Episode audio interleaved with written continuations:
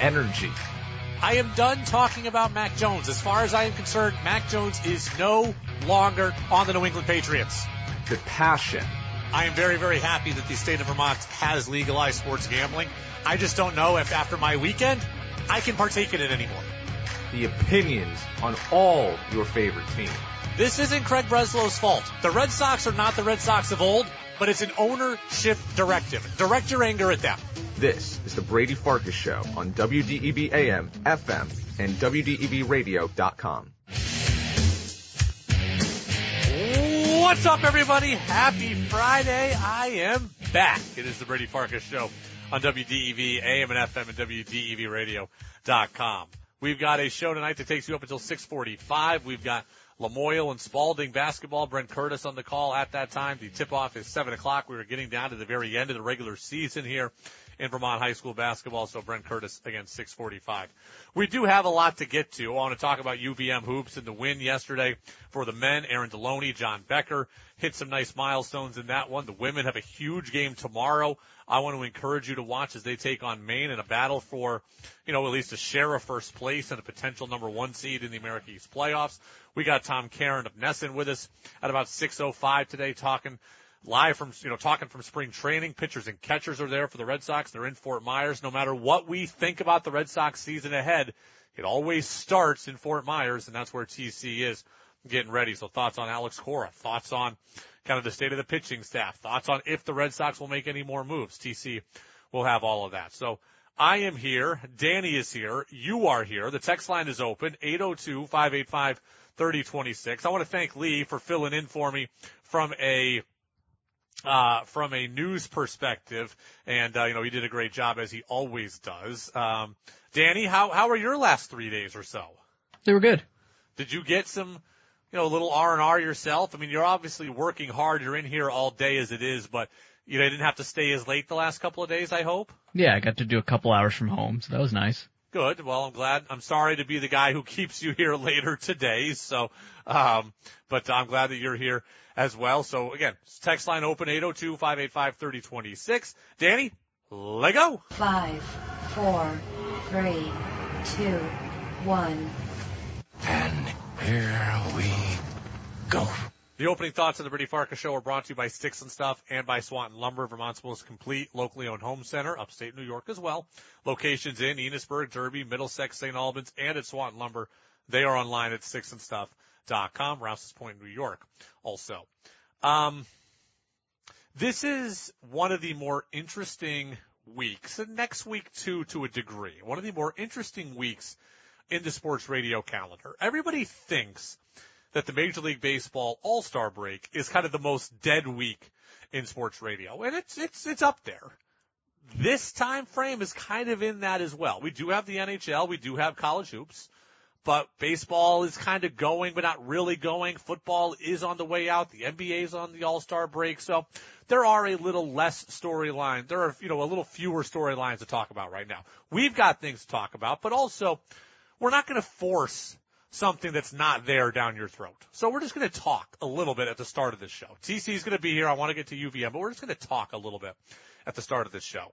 I had the very rare uh, midweek vacation this week, Danny, right? Like, you know, a lot of people go away for three days and it'll be a, you know, it'll be a three day weekend. Hey, you're going to take Friday off. You're going to take Monday off, or maybe you're going to go with President's Day. You're going to take Monday off that way. I had the rare three day midweek vacation, Tuesday, Wednesday, Thursday. Jess and I went away.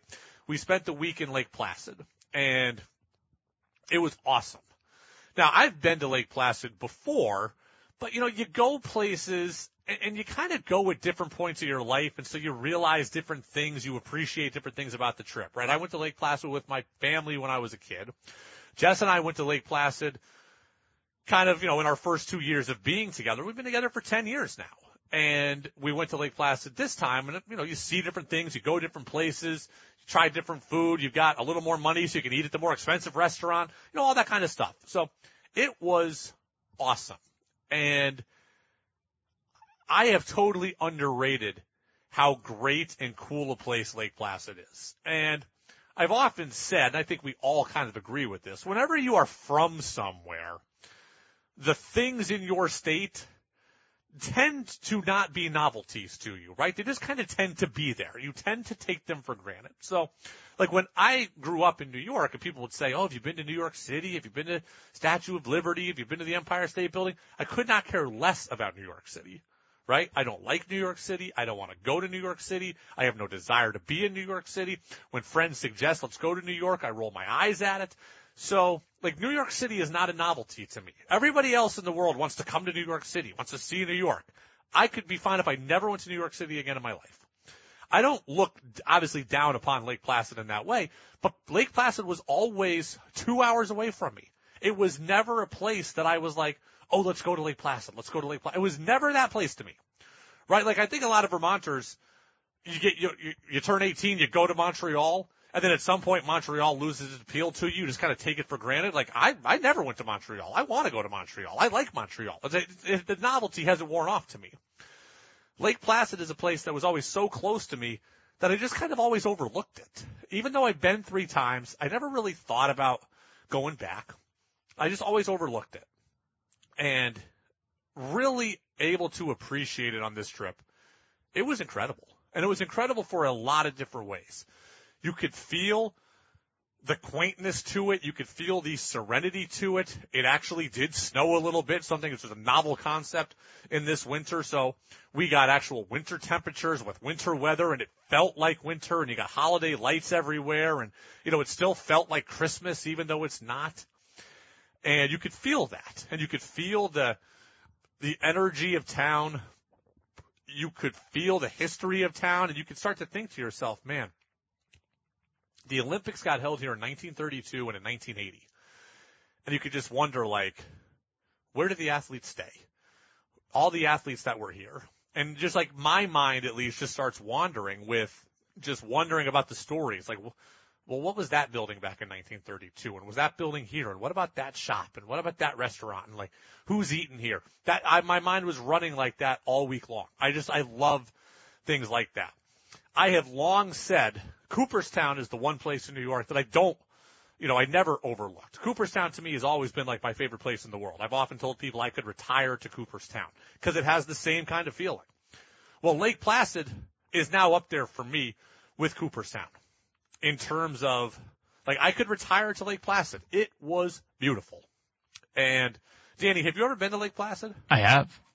Like recently or as a kid or both or what? Uh, within the last five years, I think. Okay. Was that your first and only time there? Yes, yes. My brother's you- wife is actually from Lake Placid. She grew up there. Oh, really? Oh, okay. So what did you do? And you guys, so you had a local, did you have a tour guide? Like the, your sister-in-law was your tour guide basically? Yeah, pretty much. Uh, I believe it was during the summer, so we didn't get to see the winter experience you got, but we got to see the, uh, the ski jump. I remember really well. That was pretty cool to see how, uh, far that goes down. Yeah, you know, it was interesting too. I forgot about this actually. I went to Lake Placid two summers ago to play baseball. In the, in the Vermont Men's League, there was a team from Lake Placid that entered for one summer. So our field was right next to the Olympic ski jump. I didn't do anything else in town, didn't eat, didn't go anywhere, but, um, we're playing right next to the Olympic ski jump. So that was a cool experience too. But that was a different kind of trip. So we got there on Tuesday and we ate at this barbecue place called the Pickled Pig, and it was right across from the Olympic Center. And you know the the way it's kind of if you've never been there, the way it's kind of um, low, you know the way it's kind of laid out is you pull in to town, you come on Main Street, and Main Street's fairly long, right? It's longer than Main Street in Burlington, it's longer than Church Street in Burlington, but you go onto Main Street and you see a big giant oval, and the oval is an outdoor skating rink. And that is where in the Olympics they had the 1932 opening ceremonies and in 1980 they did the Olympic speed skating competitions. They actually did the speed skating competitions outside, which is crazy to me because I just think about like, what if you're doing the Olympic speed skating and it is snowing and it's hard to see and you've got, you know, and you see the pictures of there's just snow piled up along the side. There's snow piled up in between the, uh, you know, in between the competitors. And I'm like, how did you have an Olympics like this where weather could be such a, th- you know, such an impactful thing? But they did. So you've got the, the big oval there and then kind of up the hill from the big oval, but right next to it, but it's just up a little hill, is this giant, this just this giant building. And the giant building is what is now an Olympic museum, which wasn't there the last time that we were there. So an Olympic museum, they've got the 1932 hockey rink, the 1980 Olympic hockey rink where the Miracle on Ice was played and Al Michaels, Do You Believe in Miracles, et cetera. So that's housed in this building and they've got a brand new restaurant in there.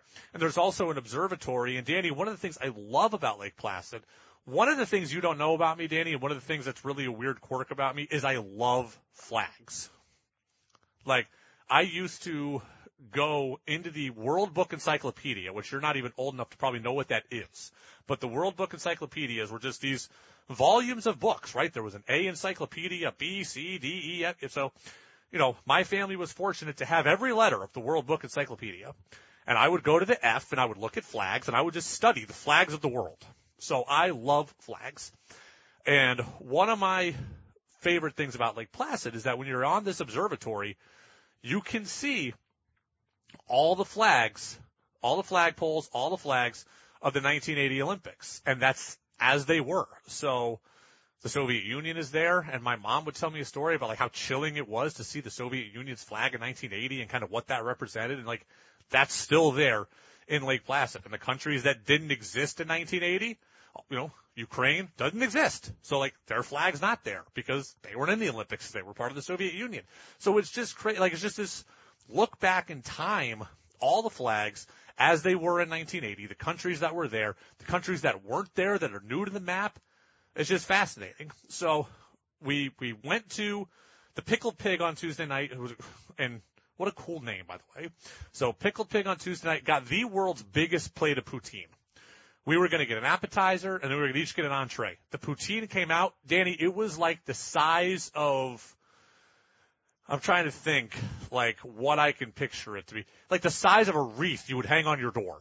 Like Jesus. that's how big the poutine was. So we ended up, we didn't get an entree. We got just the appetizer and then we got another appetizer of chicken wings and that was our meal. It was just two appetizers, but they were massive. Had a couple drinks, stayed out until like 11:30 or so. Somehow I found the only Ubers I think that exist in Lake Placid, both going there and coming back. Didn't have to walk in the cold or the snow.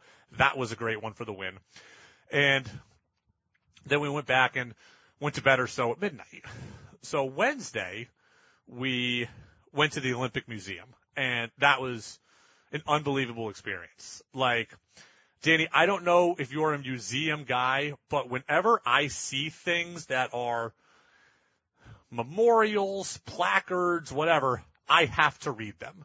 You know, like you drive around the state of Vermont and you'll see on the side of the road, like the little pole that has the little thing that you read on and it'll say like, you know, the Ethan Allen boys were once here. Like I will always stop and read those things. You'll walk along the Burlington waterfront and you'll read the little note cards about like, well, Lake Champlain was big in the 1500s and it was discovered by this guy and by 1790 it was a leading seaport and by, you know, 1970 half the world's economy flowed through here, whatever. I will read all of those things all the time.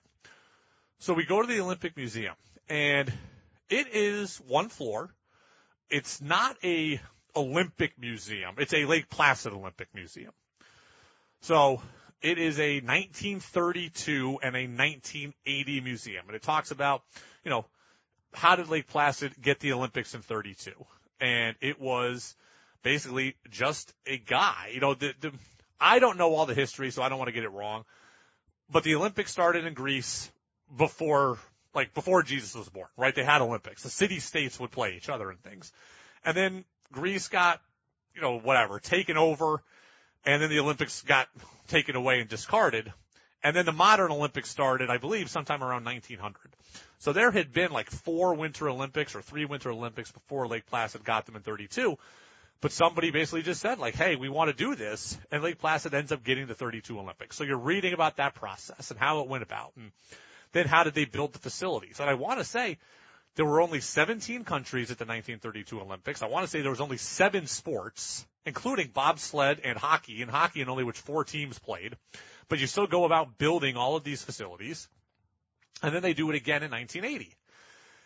And so you're, you know, kind of just traveling through time, right? You're learning from where it was at the beginning to where it was at the end and how did they upkeep the facilities between 32 and 80 and you know, how did you, you know, how did the opening ceremonies work and how did, here's a picture of what a gold medal looked like or what a medal looked like at these Olympics. They had a, a cool thing on Olympic uniforms that were worn at that time. And they actually, one thing they had, Danny, that was through all of the Winter Olympics was they had a torch that the torch bearer were, torch bearer were, will run with from every Winter Olympics from, you know, 1924 all the way up until 2022 in Beijing. And you would see just like how different they were and how ornate they got and how much they weigh and all of that. And then you go into the, the Miracle on Ice thing and there's a video, you know, 10 minute video kind of talking about what the Miracle on Ice was, how it, you know, what it meant, the reminder that by the way, the Miracle on Ice game was not actually the gold medal match. So we still had to come and beat Finland the next, next day and we did.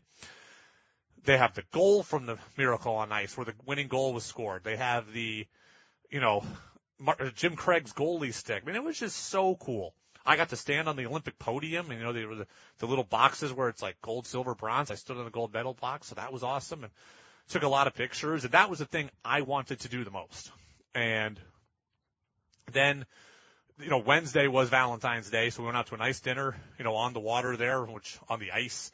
At this point, it was so cold. And then, uh, let's see, that, that brought us Thursday. We went to Saranac Lake. We did something completely out of my comfort zone, Danny. Not out of my comfort zone, but out of my like stream of thought. Curling? No, it had nothing to do with sports. Jess is a big animal lover and she has made me into an animal lover, as has the state of Vermont in general. But like I never had pets growing up. We have a dog now. So we drove to Saranac Lake and we went to the New York State like Department of Loons.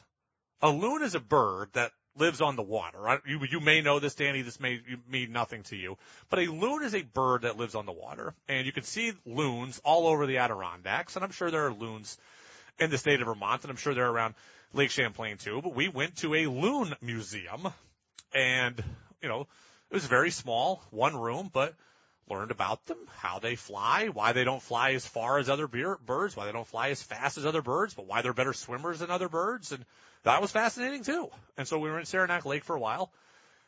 And then we went to the Lake Placid Pub and Brewery, which I got a Carolina Gold barbecue chicken sandwich, which was one of the best sandwiches I've ever had in my life. That was awesome. And, uh, not better than the Brady Farkas sub though. No, nothing's better than the Brady Farkas stuff. Did you go to the Lake Placid Pub and Brewery, or did you just get home cooking from your sister-in-law's family? Uh, we went to a deli around there, and I can't remember the name. Um, I would have to ask my brother because it's his favorite place to go when they go there. Oh, really? Oh, cool. So, um, went to the pub and brewery. Last night we went to dinner at the hotel restaurant because it was, uh, it was, you know, it was gonna snow. It ended up snowing like three inches or something, but it was like zero degrees. It's very, very windy. I didn't really want to drive in it. You know, the hotel was actually up a very big hill, so I didn't want to come down the hill. I didn't want to go up the hill. So we stayed at the, uh, um, stayed at the hotel restaurant. I did something I never do. I bought a $35 steak, which I think is probably fairly affordable by hotel restaurant standards, but like, I would never usually buy myself a $35 steak.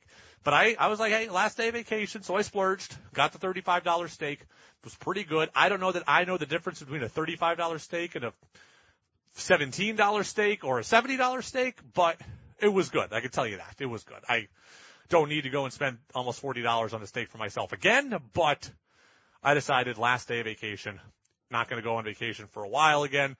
It was worth it. So, uh, and then, you know, did some work this morning, kind of prepared for the show early today, and then, you know, drove back and, and got back into the office at, you know, 1.30 or 2 or so. But it was a, uh, awesome week.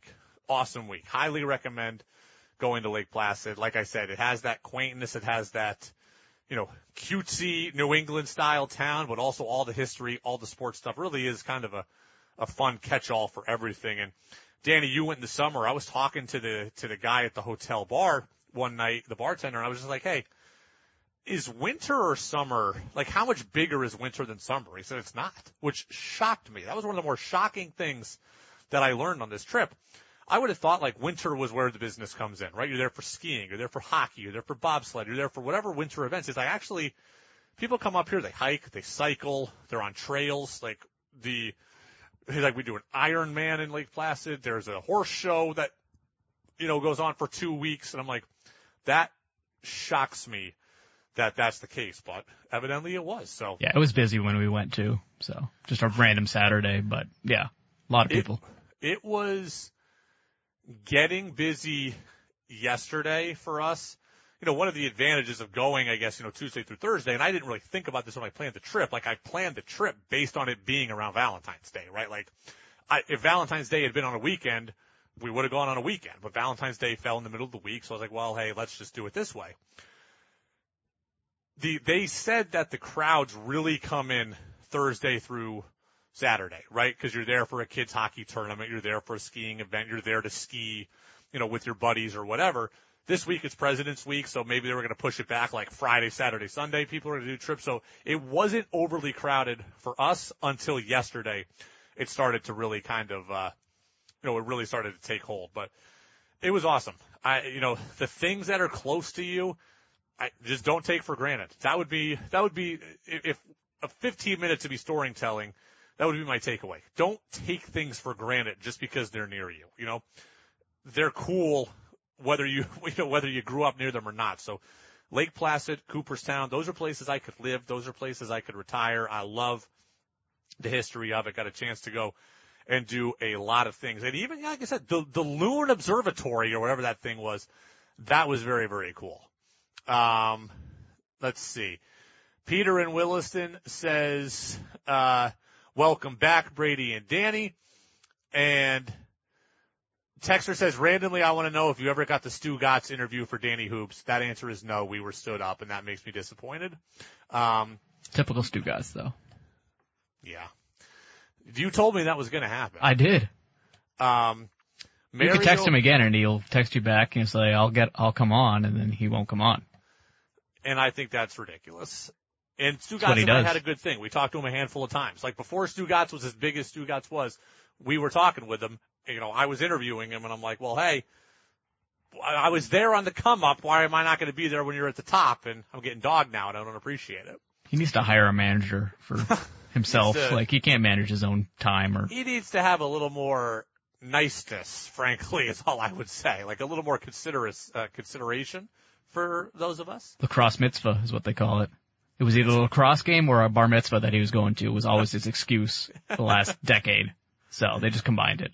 Mary over in Randolph says, sounds like I need to make a road trip to Lake Placid. My last and only visit there was the 80 Olympics and we saw Eric Heiden practicing and the hockey team on the ice before a game. Amazing. Danny, I, I am a huge Olympics fan. Like I love the Olympics, right? When you put the nationalities behind it, I'm all in.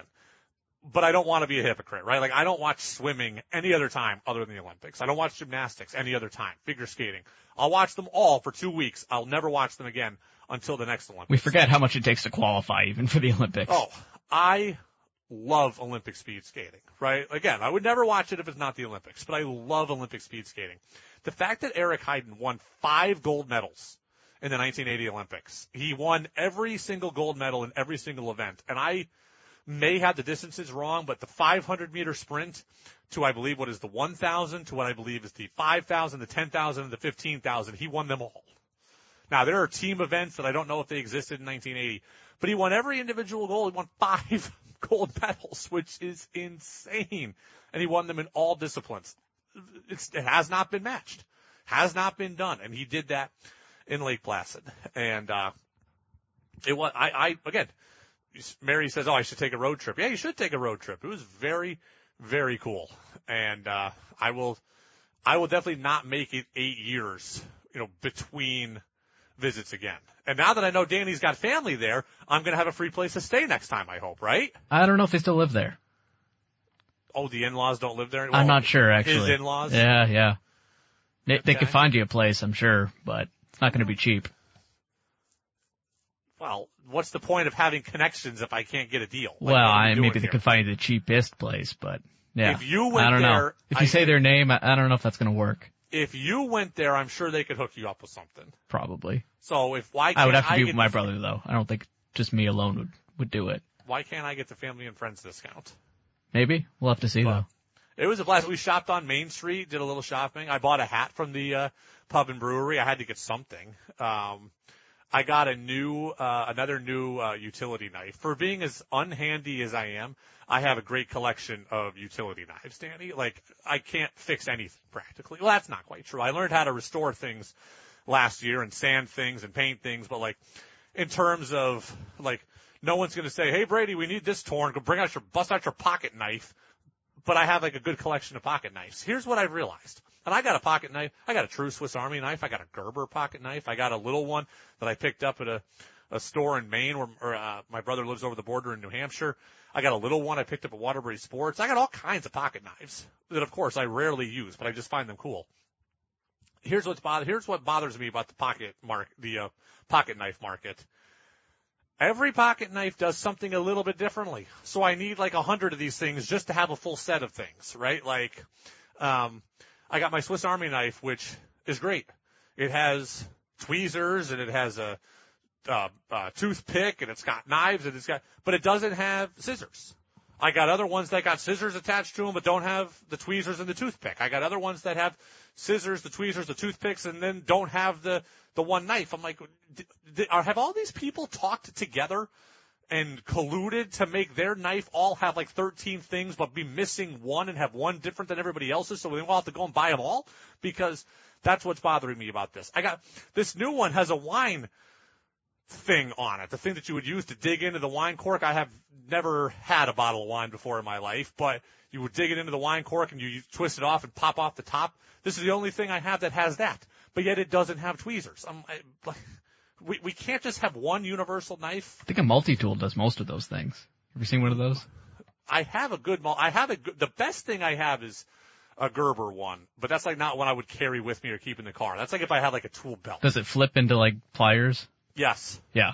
Yeah, that's what I have. That one becomes pliers too. That, that one is like truly, like it almost, like it has a carrying case that looks like an old school cell phone. Like it's, Yeah. it's a big thing. Yeah. And it's very, very good. But again, I wouldn't like carry it around like in daily life. These knives, you know, I would carry around in daily life, but they're awesome. But I got picked up one of those on, uh, Main Street in Lake Placid. It has a Lake Placid carving on it and all that.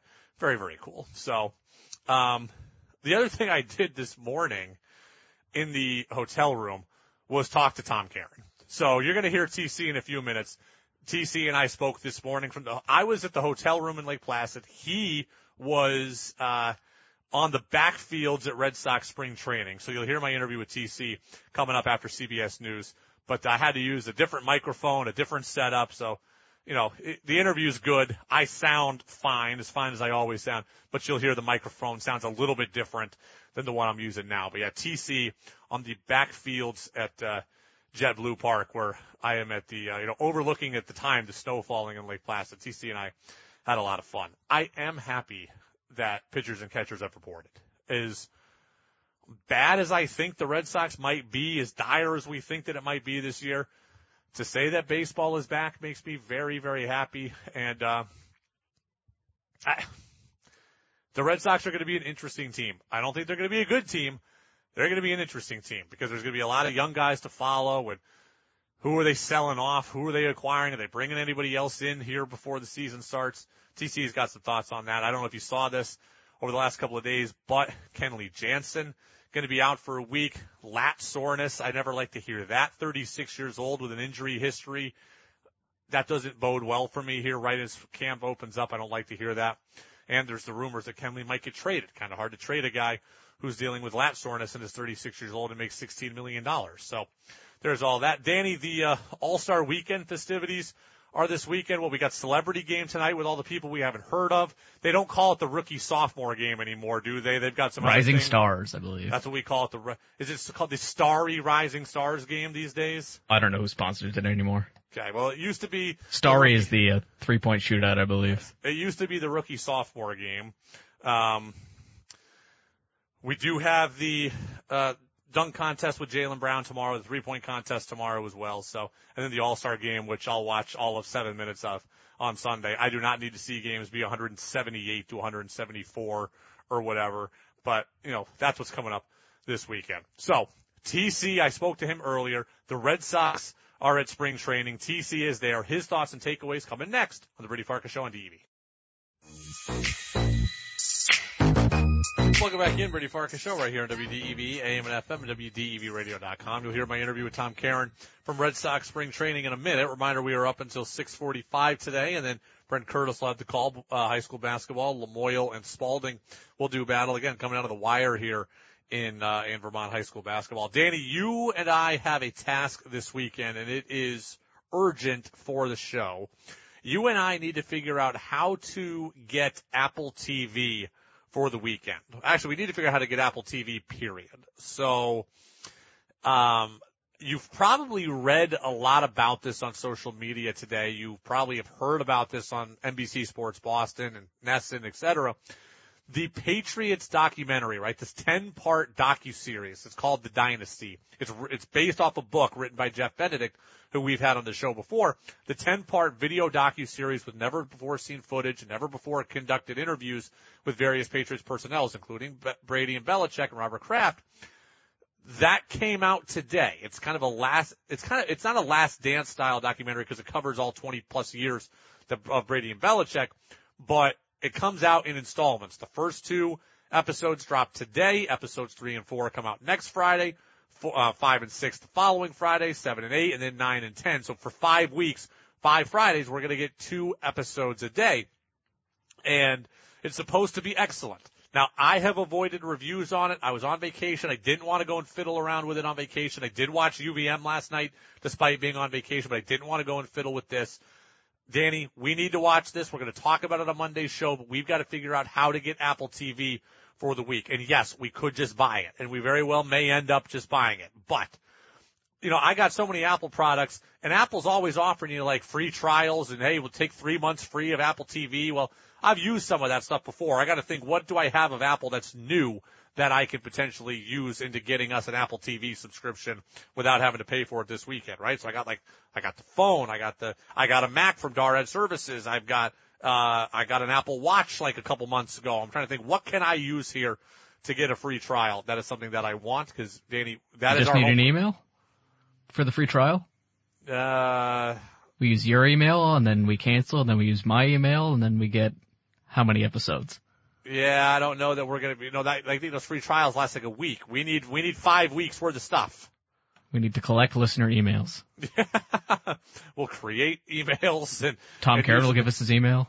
but sure. we're going to we're going to have to watch that this weekend. So I'll do a little research on this and set up the account. But uh, it's supposed to be excellent, and we're going to talk about see, uh, episodes one and two coming up on Monday. And with not look, there's not a lot to talk about next week, frankly. Right? NBA on All Star break still for a lot of next week. We'll have UVM.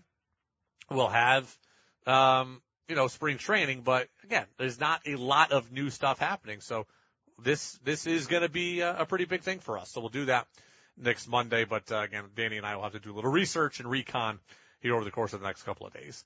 Right now, I want to go out and bring on Tom Caron, our Red Sox insider over at NESN. I spoke to him earlier today from my hotel room in Lake Placid, and I lamented the fact that when I was talking to him, the wind chill was like one, and he was in Fort Myers at spring training. Yeah, it. Uh, I, I always say it, it's not really the full Fort Myers experience if your friends aren't miserable back up north. So you know, it was kind of mild uh, last week up there. So I'm glad there's snow and cold, and I can rub it in everybody's face. Now, you used to spend some time in Lake Placid when you worked at Channel 5 and I'm sure covered a lot of events up here. The Olympic Museum is brand new since the last time I was here. We did that the other day. It was one of the coolest experiences I've ever had. Very cool stuff. Underrated gem in Lake Placid. That's good to know. I have not seen that, uh, but I do love Lake Placid. Spent a lot of time there. Back when I was at Channel 5, uh, we used to go down and cover a lot of, you know, World Cup and, and, and world, uh, uh, uh, competition events from, from luge and biathlon, the ski jumping, figure, sk- uh, uh, speed skating, a lot of really cool stuff. And then I, I've got to go back a couple of times with my kids playing in hockey tournaments. They bring teams from around uh, the, the country in Canada uh, in for tournaments, and it's really a thrill for kids to play at the 1980 rink and and to be part of that. It's it's a great town. I love Lake Placid. I love it. I, you know, I'm a sucker for quaint small towns with a sports feel to it. So I think Lake Placid and Cooperstown are like right up there for me in terms of places I love. You know, the funny about Lake Placid, and I love Cooperstown as well, but the funny about Lake Placid is, again, back in the day, the, the, the, the mood of the town would change each week based on what athletes were in town. you know what I mean? Like, as the figure skaters are kind of quiet and the, the divas and, you know, and then the bobsledders would come in and there were all these, you know, crazy, like, you know, speed junkies. Uh, it, it, was really fun to see what, what Lake Placid would feel like on a given weekend based on who's there.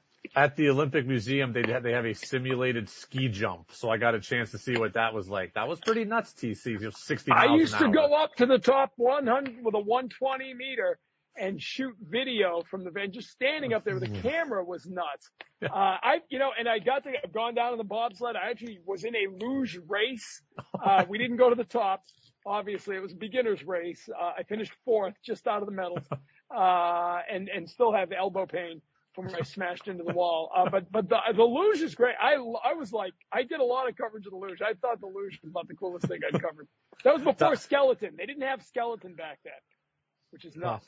There you go. Tom Caron, Sox Insider at NESN with us here at the Brady Farkas Show. Enough about my vacation, which we've talked about already in this show. Uh, let's talk about spring training, right? Red Sox are there. Pitchers and catchers have reported the first workout has happened. Uh, your overall takeaway on the first few days of camp is what right now? Yeah, it's, you know, it's just more than anything else. It still feels like it's, uh, incomplete. You know, I just, you keep hearing trade rumors on different fronts. Uh, a lot of talk about the, the, the Padres and, and maybe a Jarren Duran the last few days. I, I just, you know, with the number of free agents still out there, and this isn't a Red Sox thing, this is a Major League Baseball thing.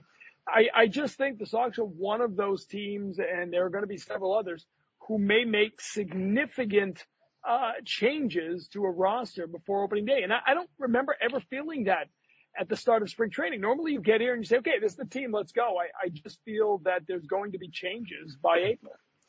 Alex Cora's press conference the other day was fairly interesting, right? He talked about his future, said he wasn't going to manage for another 10 years, talked about being checked out's the wrong phrase, but talked about being a little bit, I don't know, kind of just a grumpier disposition last year, a little worn down. What'd you make of what Cora had to say on day one? Well, I, and I've talked to Alex one on one about this and he's been pretty upfront about it. You know, he, he put himself through a lot last year. You know, back to back last place finishes beat him up.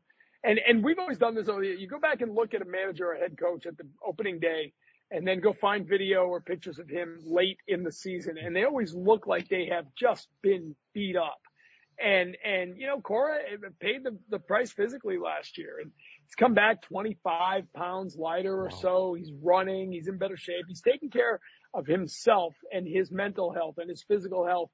And that's important, you know, and, and especially with all of us asking every day about his future. He's going to be on our show tonight, Red Sox and Fort Myers. It's on at 630 on NESN and he's sitting down with me for the show and, and we're going to get into all again. And he's going to be asked about this every day, either until the end of the season or until he signs a deal. And uh, I, I think it's important that he takes care of himself. But it was interesting to talk about how much he internalized everything last season because he seems pretty content with the idea of not being a managerial lifer. Do you think he even wants to sign a long-term deal at this point? I almost feel like going to free agency is something he would like, right? He either gets a lucrative deal here or somewhere else, or he eventually just walks away, which he seems okay with at some point.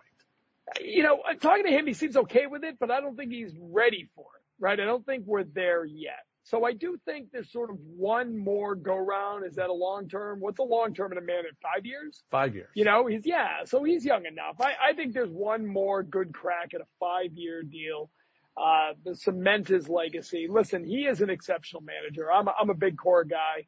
I think he gets the most out of his players. I think he builds great relationships with his players. I think he does a really good job of, of filtering the craziness of Boston and the Red Sox experience from the clubhouse. Uh, I, I, you know, and this team, we know what the expectations are. If they do anything this year, if they're, if they're better than 500, he's going to be manager of the year candidate. Hmm. So it's a good opportunity for him to go into that, uh, into that free agency and whether it's something he nails down here or something he nails down elsewhere, I, I think there's a, a good run of managing still ahead for Alex Cora. Kenley Jansen, week behind schedule at least, dealing with some lat, with some uh, lat soreness, isn't going to throw until next week at the earliest. Um, you know, he says he's not worried about it, but when I hear, you know, 36 year old guy who's had some injury issues in the past, dealing with something to start a camp, it at least you know, it raises my antennas, TC. Sure, sure. And, you know, his size, the age, all of that uh, leads into physical wear and tear.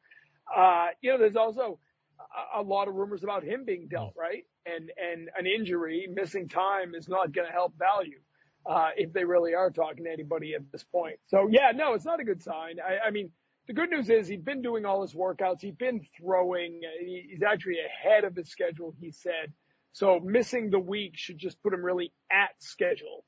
Uh, I, which I don't think is a big deal. But again, you don't like to ever hear an older guy dealing with any kind of injury. Kenley Jansen trade rumors, Chris Martin apparently in trade rumors as well. So do you, do you think either of them can be dealt before opening day? I think Jansen is a real good possibility because if he, you know, listen, he's an established closer. Put him on a team that's going to have a lot of save opportunities. He's, he's what, seventh all time in saves. Could finish the season third if he was in a place where he get 40 something saves. Um, will that be here? I don't know. And, and if it's the last year of his deal, is, is a one year, $16 million uh, closer what, what this team needs right now? Or could they move him and get a young pitcher under some control? I, I, I think anything is on the table right now. I really do.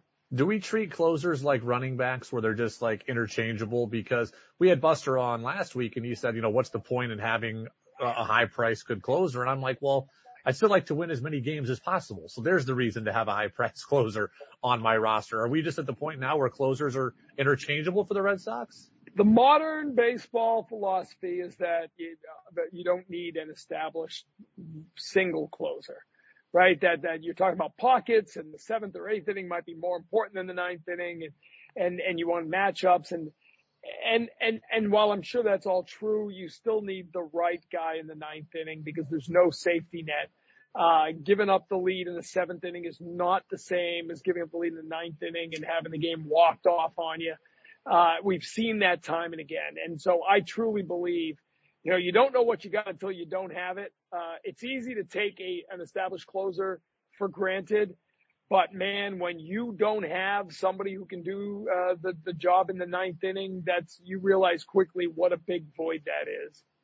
Tom Caron, Sox Insider and NESN with us here in the Brady Farkas show. So the answer to this question is probably Garrett Whitlock. So other than him, who is in the best shape of their life? Who who looks transformed over the off season? Uh, yeah, that's a really good question. So I'm trying to think through. Um, you know, I mean, Chris Martin looks really good. You have an older guy. We were talking yesterday about how he takes care of himself. Big guy, right? Tall guy, but but he looks to be in in, in really really good shape. Brayan Bello looks like you know he's starting to look like a, a, a man rather than than a young guy who's coming into his own. I think he's done a good job, sort of filling out in the off season. Um, those are two guys that I would uh, I would jump to right away. Nick Pivetta looks to be in really good shape too. Nick Pivetta looks ready to go. Talking to him this week, uh, I you know he's entering contract here. He's a guy who's had his service time manipulated. You know, first by the Phillies, then when he first came to the Red Sox, they held him at that alternate training facility, if you remember, during the the COVID year and, and didn't bring him up until they essentially got that extra year of control. That's the business of baseball, and he's been on the other side of it. Now he's heading into free agency. If he has a good year as a starter, he's going to make himself a lot of money. It's interesting because if they traded Jansen and or Martin, there's a path to Nick Pivetta closer, which you have called for over the last couple yeah. of years. But given that he's in going into free agency, I can't see him wanting to be any part of the bullpen again. Agreed. And and given uh, what I see on the starting rotation depth start depth uh, chart, they they can't afford taking him out. You know, he's a guy who's given them innings uh, was still second in innings last year, even though he was in the bullpen for two months. Uh, and, and, so no, I, yeah, I, and I am a guy who has said I thought his emotion and his, his, his fire on the mound would, would make him a great closer. But at this point with this team at this moment in his career, he should be a starter. I want to see him make 30 starts for the Red Sox. There's probably not room for Crawford, uh, Houck and Whitlock in the rotation do you think the losers of those of that starters competition go to the bullpen, or do they end up in AAA where Cora said like we want established starters ready and and waiting at the minors? I think I think there's no doubt Houck and Whitlock are on this team. So if they're not in the rotation, they're in the bullpen. You can make an argument that if if if Kutter Crawford wound up being their sixth starter, they're better off having him start in Worcester, though he wouldn't like that. And and when you talk about this group, It's an important name to remember, and I keep hearing it brought up over and over. Josh Winkowski. Mm-hmm. He's going to get every opportunity to be a starter this year. They really like his stuff. They really like him. Uh, and, and he is a guy that I think if he didn't make the, the five man rotation would probably be in Worcester as a starter. Uh, and, and so if you had him as, the, as the opening day starter in Worcester, you've got better depth than I think we thought. But those are the guys, right? Houck and Whitlock, Crawford and Winkowski. I, I mean, if you're going to lay it out, two of those four could be in the rotation. Uh, where are the other two? I think that's going to be an interesting story. TC, appreciate the time as always. We'll catch up from Fort Myers again uh, in five days, back to our usual Wednesday time slot next week. So thank you. We'll have the full team working out, not just pitchers and catchers. So uh, we'll see what that means. But more to report next week for sure. That was Tom Caron, our Red Sox insider at NESN from Fort Myers. Again, I spoke to him from my hotel room in Lake Placid this morning. I am back now. TC is still in Fort Myers and will be for the next month and a half as the Red Sox are in spring training. A lot of interesting stuff there. Uh, I'm not thrilled. I, I am not thrilled about the idea of trading Kenley Jansen, right? Like I get it. I clearly get it. Again, I'm usually, for the hundred thousandth time, I'm usually Mr. Prospect guy, Mr. Build for the future. Why do you want a, a, a, an established closer on your, closer on your roster? Because I want to win as many games as possible. Okay, I like when my team wins. And even though I don't think the Red Sox are going to be very good, and even though the projection systems don't think they're going to be very good, there is always a chance that you come out and surprise. There is always the chance that the Red Sox come out in the first month and win a bunch of one run games and have come from behind victories and go 17 and 9. And if you can do that in April, then you you've given yourself a chance to be around it all season. So why would I want an established closer? Because he helps me win as many games as possible. Trading Kenley Jansen now represents a punt on this season again, and I don't want to punt anymore. I always look at it like this. You start the year, and if Jan, if the team is playing poorly and they go 9 and 17 in April, then by all means go ahead and trade Kenley Jansen and go try to get you know, some prospects for him. Hold on to the tr- till the trade deadline and go get prospects for him. He won't do you any good come July if your team is, you know, 38 and 55. But you're not 38 and 55 right now. You're 0 and 0. I would like my team to win. I hate the idea that they might trade him before the start of the season. I do find the Alex Cora stuff interesting. I think Alex Cora is in a phenomenal spot. He's headed into the final year of his deal if he does anything to TC's point, he's going to be looked at as a great manager here in Boston, even more so than he already is. If he doesn't do anything in Boston this year, it's going to be written off as, yeah, well, the organization didn't do anything to help you. So he's got a big contract coming to him one way or the other. It's either going to be in Boston to try to stay here or someone else is going to come after him and they're going to try to get him to manage there.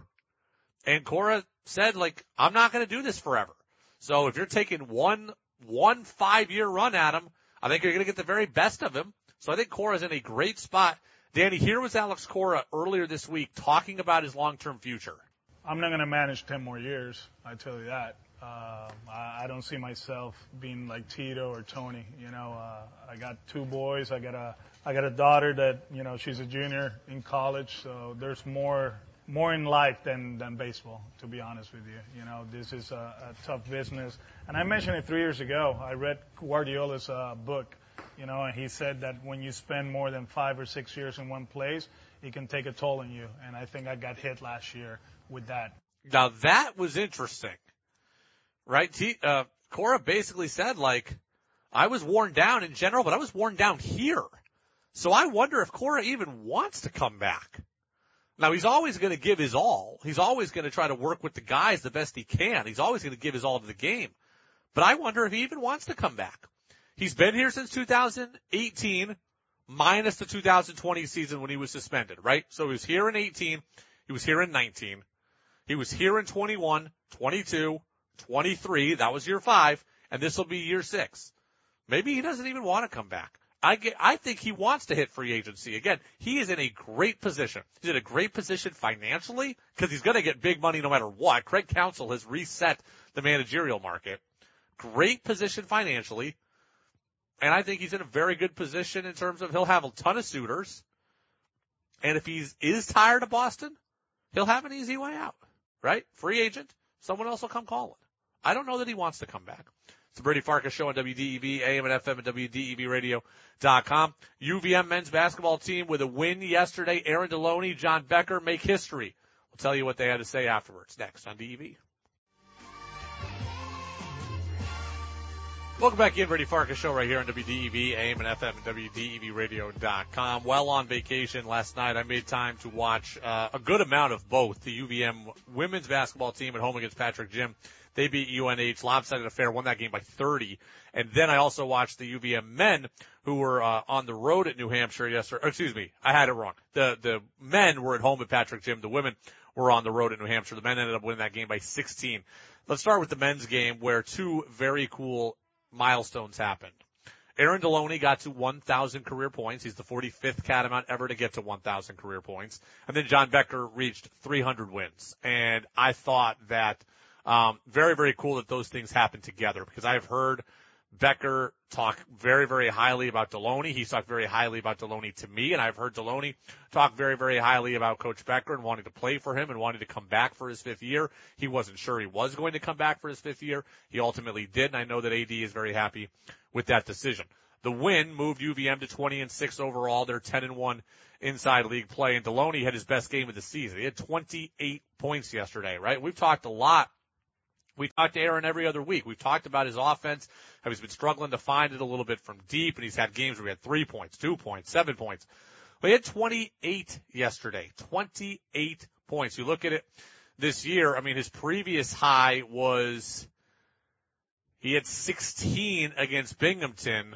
That was the previous high. He blew that out of the water yesterday, getting 28. He goes 10 of 15 from the floor. He went 4 of 9 from 3. So, look, at least for one night, he was the best player on the floor. 28 points in 27 minutes. It's the second best point total of his career. I was at the game where he had 32 last year on opening night against Brown, which was unbelievable, but he was great. And I am very, very happy for Aaron Deloney. Look, he's a friend of the show. We enjoy talking to him. He's great for our show. He's great for our listener. So yeah, I'm a, for our listeners. Yeah, I'm sure I am a little biased in thinking about him but I think that he is a great example of perseverance. And I've said this on the air before, and as he hits the 1,000 point plateau yesterday, Danny, I think it continues to be a story worth telling. Aaron Deloney could have left. Could have left multiple times. Could have been frustrated. Could have been disgruntled. And ultimately just kept coming back. And he has carved himself out. Not a good career. A great career and that deserves to be noted, right? Uh, think think about all the stuff you hear about college sports at the higher levels, transfer portal, and guys leaving, and this guy doesn't get an opportunity, and that guy's not willing to wait. That guy was promised something, he's not getting it. So everybody in college sports is leaving. They're all leaving for greener pastures. And here was Aaron Deloney, who had a chance to leave multiple times and never did. Right? Look at Aaron Deloney's career arc, right? He lives 3,000 miles away in Portland, Oregon. He comes across the country to Burlington, Vermont. His freshman year plays in 31 games, right? As a freshman, like get some time. Average four points a game. You come in, okay, I'm willing to be a part of the system. Four points a game. The next year, that COVID year, right? Or that, that COVID compact season where they only played, you know, 16 games. Deloney doesn't even play in all of the games plays in just 12 games in that year, averages 1.6 points a game, scores only 19 points.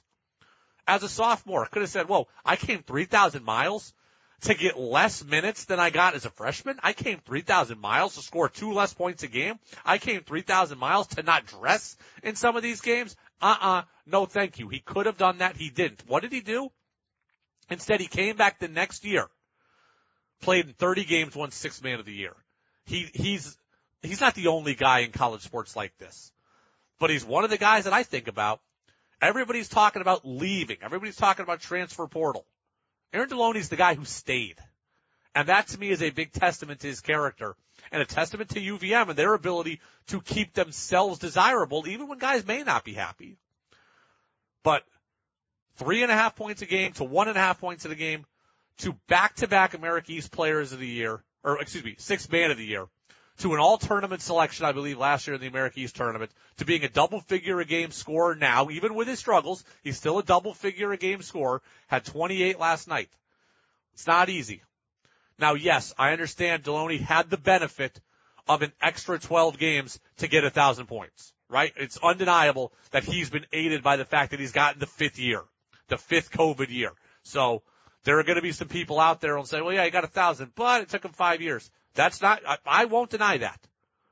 But he is a guy who stayed when everybody else around college sports was leaving. And I find that commendable. I find that respectable. And he's continued to evolve in a lot of ways, right? You look at him, he is a guy who, you know, last year got to the line a lot more. This year, he's a guy who's last year shot, you know, he's shot 48 and 45% from three the last two years coming into this year. So always been a good shooter. Got to the line more last year. Looks to be a better ball handler this year. A better true point guard this year. And certainly a better team leader, right? Like last year was Robin Duncan's team. This year John Becker has called it Aaron Deloney's team. Big ups to him. We'll talk to him on Tuesday. And then John Becker as well to get to his 300th career win. I mean, that's not easy. To get 300 career wins, you're talking about, you know, you're talking about what he does. 20 win seasons every year. And outside of the COVID year, John Becker has won 20 games, I believe, every season that he has been here, Danny. And in a small conference, like you can dominate your conference, yes. But he's also winning games in the non-league to get to 20 games, ever 20 wins every single year. Incredibly impressive. And, you know, John Becker has stayed as well. He could have had chances earlier in his career to leave. I don't know that he's going to get chances to leave anymore. Right? Danny, think about this, right? We talk about college, we talk about football coaches. Everybody's looking for the young guy. Everybody's looking for the hot shot. Everybody's looking like for the, the relatable player or the relatable coach who relates to the players. They want the guy who's 28, who's 31. Well, that's not John Becker anymore. He's no longer the hot new young candidate generally people aren't looking for the mid 50s guy. So he very well, he may not get any more chances. But give him credit also. When he had those chances, he stayed. Right? We're talking about him maybe going to Quinnipiac a handful of years ago to make three times what he's making here. Maybe making a million dollars a year. Didn't leave. Had chances too, I'm sure. I know the job at Duquesne was open and they were interviewing him. Stayed. Credit to him. He's built something or continued to build something really, really special here. So congrats to both of them. 802-585-3026. That is the text line number. You can get in with some thoughts on the UVM men's hoops team. Danny, uh, you watched the game last night also. Do you have any takeaways from the men real quick before I go to the women? Just the offensive explosion in the second half, right? It was, it was close at halftime, wasn't it?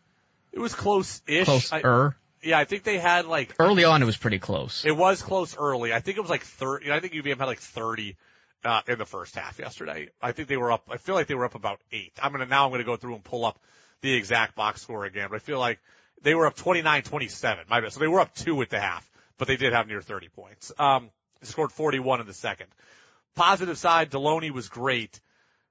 Negative side, they continue to not shoot well from three. Now they hit 11 threes yesterday. They attempted 37, Danny. They were 11 of 37 from three. They took 37 threes and 22 twos. I do not like that balance. They made a lot. They didn't shoot well. They were only 65% at the line again. Um, they played excellent defense. Clarence Daniels very well might be the best player in this conference. They held him to three of 10 shooting and 11 points. So defense was good. Continue to be nervous about Matt Veretto. Played 23 minutes, one of six at the floor, just four points. You look at the shooting numbers for Veretto over the last handful of games and they are really, really poor. Um, so he hasn't scored double figures, Danny, since January 11th. In those games since then, five points, two of seven. Six points, three of six. Seven points, three of ten. Five points, two of seven. Six points, two of seven. Eight points, three of six. Three points, one of seven. Two points, one of six. Four points, one of six. In his last three games, he is three, four, twenty. They're going to need better from him, undoubtedly. They're going to need better than him, undoubtedly or better from him. Tech says, I know Becker is happy in Burlington, rightly so. I'd take him over some other high level coaches any day of the week. Glennon Brookfield says, um, great tribute to Deloney from a coach who coached high school and college for many years. You get it, Brady. Well, thank you very much. That's Glenn over in Brookfield. Again, I can't wait to talk to AD coming up on, uh, on next Tuesday. Quick, The women uh, will be uh, taking on Maine tomorrow, and that game is going to be at Patrick Gym. I encourage you to watch it. The America East on the women's side is a three horse race. Albany and Maine are 10 and 1. UVM is 10 and 2. If UVM wins this game, they absolutely have a chance to get the one seed and host the, the potential championship of the America East Conference tournament. If they lose this game and fall to 10 and 3, I would say there's virtually no chance they could get the one seed. Right? Virtually no. So if you're into playoff seedings and having a championship game on your home floor, tomorrow is a game for you to go to and certainly a game for you to watch. Maine is a very tough place to play at, and Maine really made it hard for UVM when they played up there to start the conference season, right? I think it was the second conference game of the year. UVM really struggled, couldn't shoot. Outside of Kira Hansen, they couldn't hit anything from the outside. Utterback wasn't great. They're going to need everybody tomorrow. Maine is an excellent, excellent program, and they're only getting healthier, getting a couple key pieces back from injury over the last few weeks, or you know, got people that were out last year. Watch that game. Four o'clock at Patrick Gym. That'll be a great one. I can't wait to watch as well. The men are at three on the road. Tough place to play. The women are at home at four. I'll be watching both. You should as well. Have a great weekend. Danny and I are going to figure out how to find Apple Plus, uh, Apple TV Plus to watch the Patriots Dynasty. High School Hoops is next. Go download the podcast on DEV.